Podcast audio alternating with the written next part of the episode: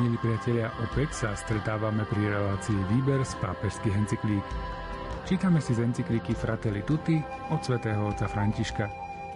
Témy dnešného stretnutia sú súhlas a pravda. Text encykliky načítal Miroslav Kolbašský. Komentáre si pripravil duchovný otec Anton Fabián a reláciu pripravujú aj majster zvuku Jaroslav Fabián a Martin Ďurčo.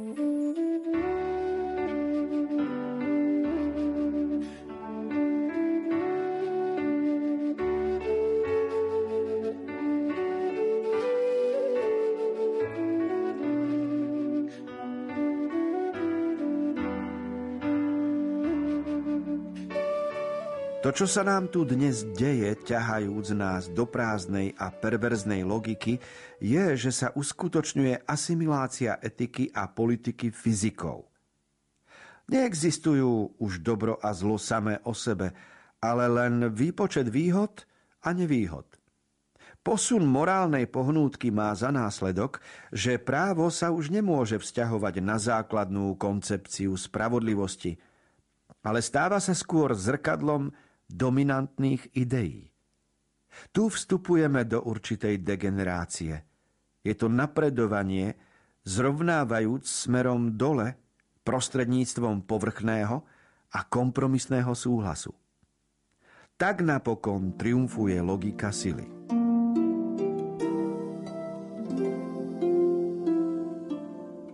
Tak výraz asimilácia etiky a politiky so zákonmi fyziky, znamená asi toľko, že nie vždy a všade možno uplatniť postupy, ktoré sú v matematike a fyzike, čiže spočítanie, delenie, odpočítavanie. Nie vždy tieto postupy možno uplatniť aj v hodnotových veciach, napríklad vo vzťahoch, v otázkach, ktoré majú morálny charakter v láske platia iné kritérie, iné postupy. A na toto sa odvoláva pápež, keď hovorí o tom, ako sa dnes zákony interpretujú, relativizujú a aké nebezpečenstvo nám tu hrozí. To znamená, že nepôjdeme napred smerom hore, ale opačne smerom dolu.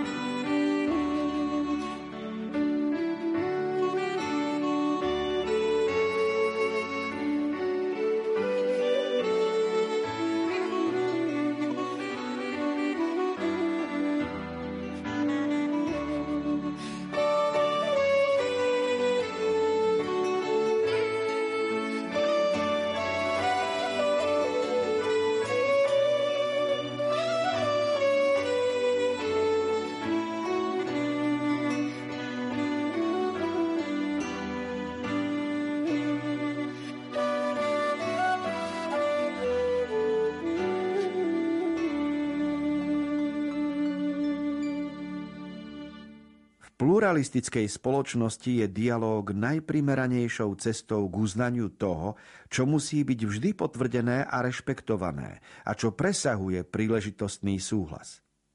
Hovoríme o dialógu, ktorý si vyžaduje byť obohatený a osvetlený dôvodmi, racionálnymi argumentmi, rôznorodosťou perspektív, prínosmi rôznych poznaní a uhlov pohľadov, a ktorý nevylučuje presvedčenie, že je možné dosiahnuť niektoré základné pravdy, ktoré musia a budú musieť byť vždy zastávané. Prijatie toho, že existujú niektoré permanentné hodnoty, hoci nie vždy je ľahké ich rozoznať, poskytuje sociálnej etike stabilitu a stálosť. Aj keď sme ich spoznali a prijali vďaka dialógu a súhlasu, vidíme, že tieto základné hodnoty presahujú každý koncenzus, rozpoznávame ich ako hodnoty, ktoré presahujú naše kontexty a nie sú nikdy predmetom obchodu. Naše chápanie ich významu a ich dôležitosti bude môcť rásť a v tomto zmysle je koncenzus dynamická skutočnosť, ale same o sebe sú oceňované ako stabilné pre svoj vnútorný význam.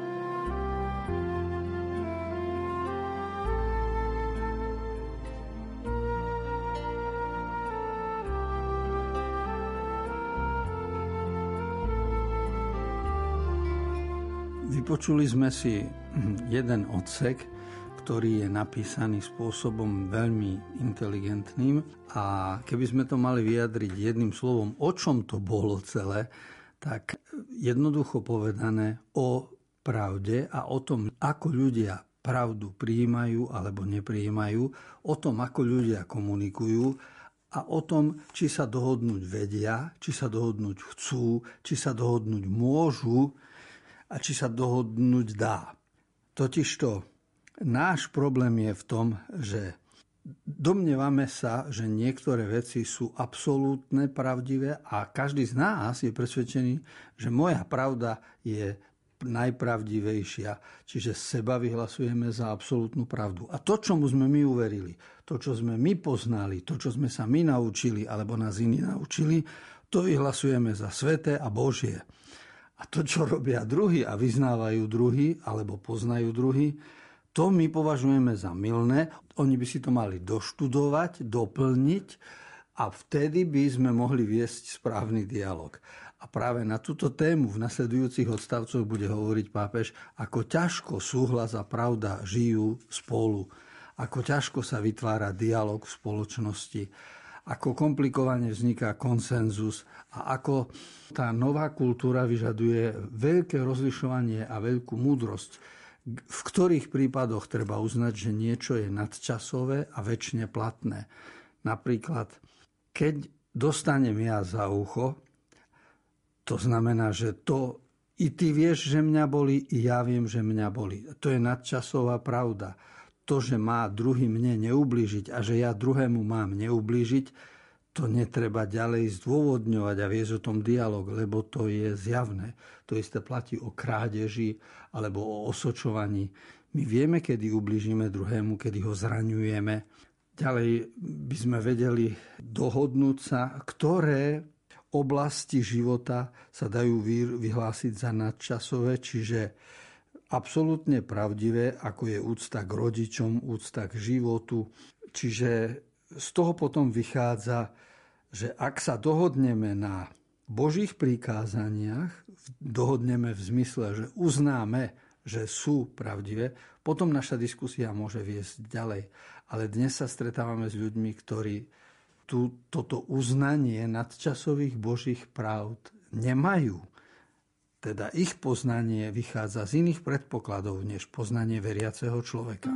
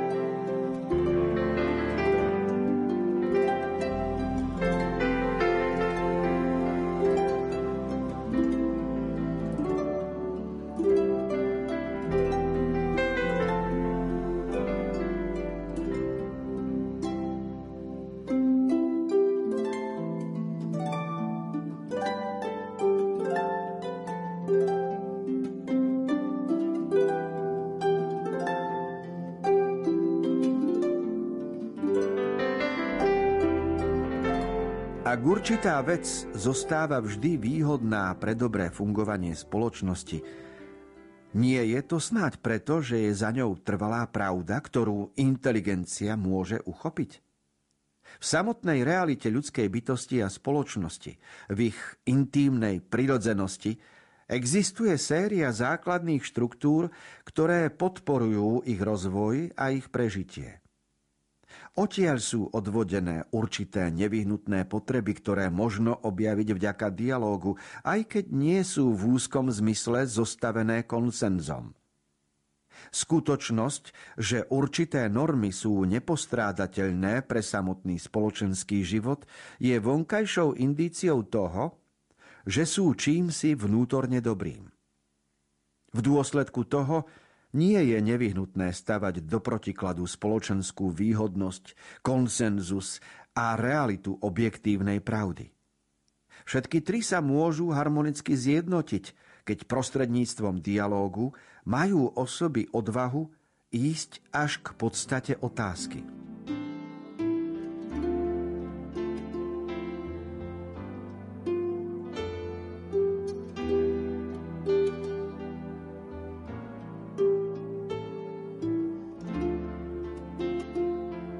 Napríklad nezabiješ, to je taká skutočnosť, taká oblasť, na ktorej sa iste dohodneme, že je táto zásada nenahraditeľná pre rozvoj ľudského života. Teda je potrebná úcta k životu, to znamená, že táto zásada je vo svojej podstate dobrá. To je prvá časť pravdy. Lenže v rámci toho vznikajú ďalšie diskusie a my žijeme napríklad v dobe, v ktorej ohrozuje nás pandémia a ľudia na základe informácií, ktoré majú z rozličných zdrojov, si vytvárajú rozličné názory a vzniká chaos informačný.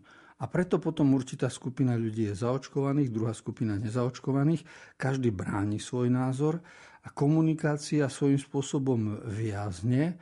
Každý predklada výhodnosť svojho názoru a potom sa ťažko orientovať, kde vlastne je pravda, ktorá je 100%.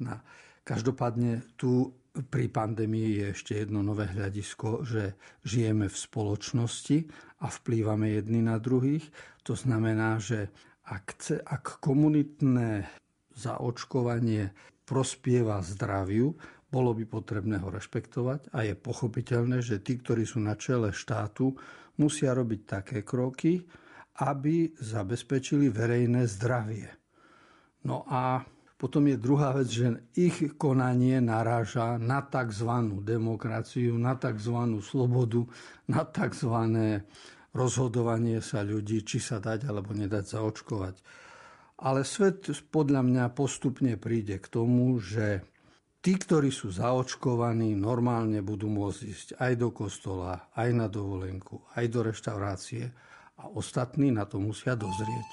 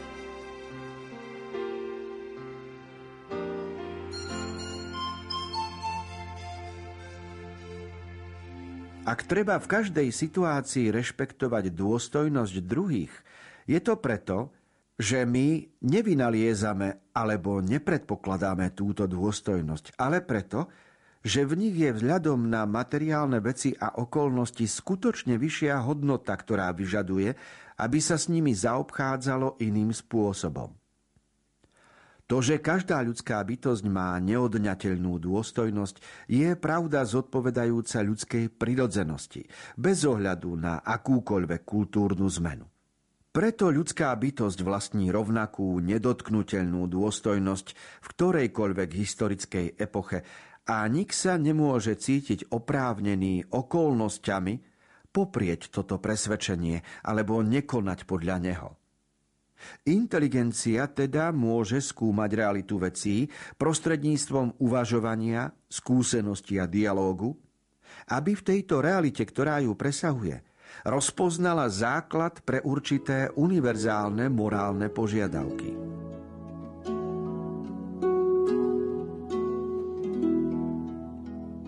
Každý z nás je rád, ak jeho dôstojnosť je rešpektovaná a uznávaná.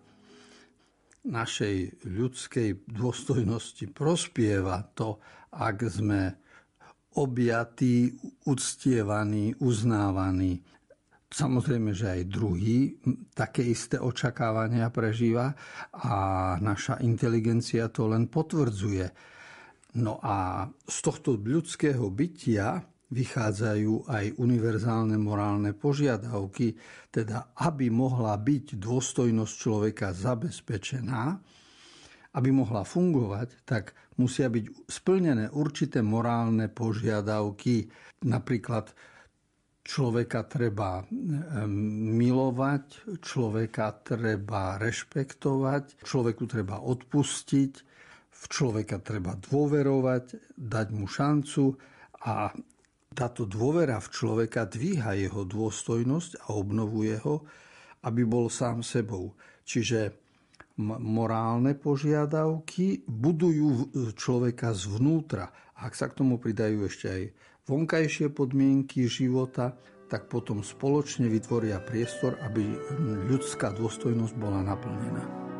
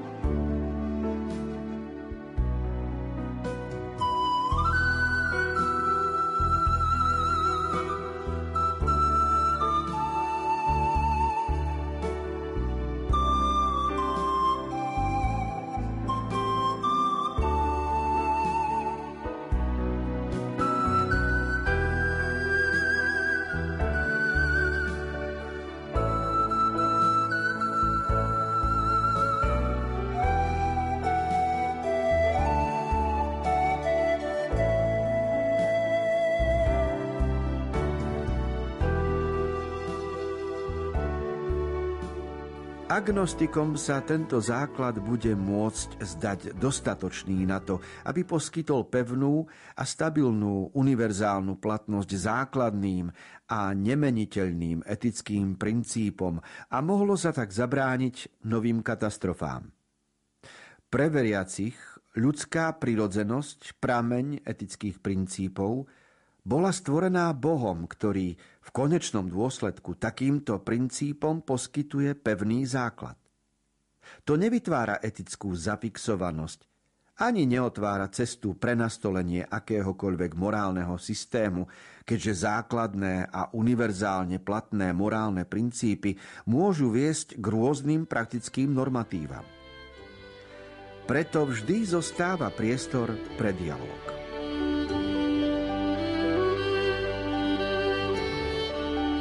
Pápež František veľmi pekne porovnáva na jednej strane základné etické princípy morálne a na druhej strane dialog. To znamená, základné etické princípy sú, že dieťa má uctiť svojich rodičov, že rodičia sa majú starať o deti. To, čo máme v desatore, nezabiješ, nezosmilníš, nepokradneš, nepreriekneš krivé svedectvo, čiže nebudeš ubližovať druhému. To, čo chceš, aby tebe ľudia robili, rob aj ty im.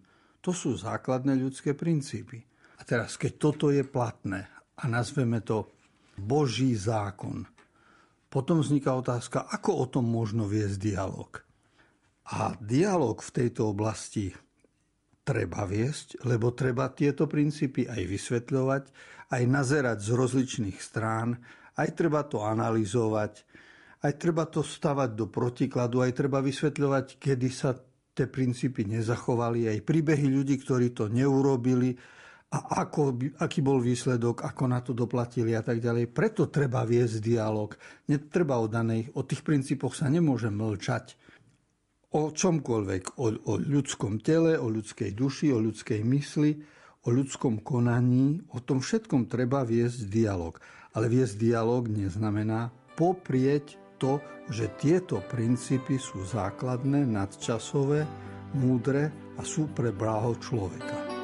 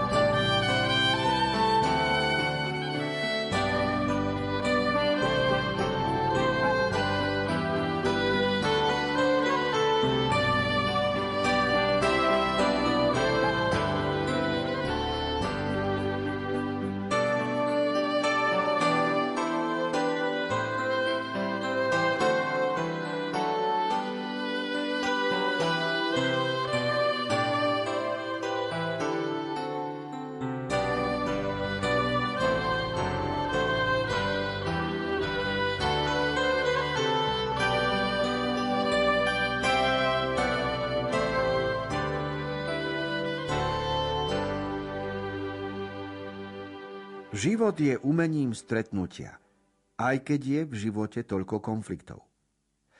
Mnohokrát som pozýval k podpore rastu kultúry stretnutia, ktorá presahuje dialektiky stávajúce jedného proti druhému.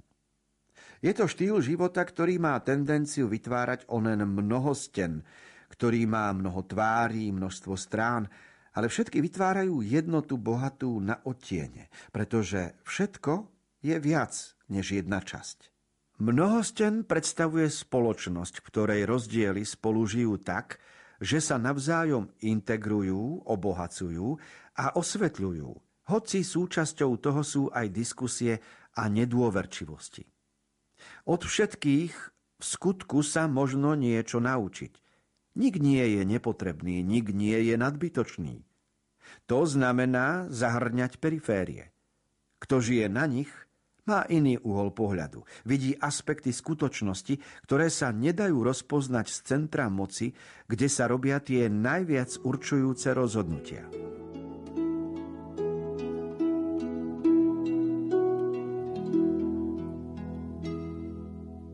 Vychádzame z myšlienky, ktorú napísal Vinicius de Morares a ktorú pápež cituje vo svojej encyklike o bratstve a sociálnom priateľstve a tá veta znieje, život je umením stretnutia.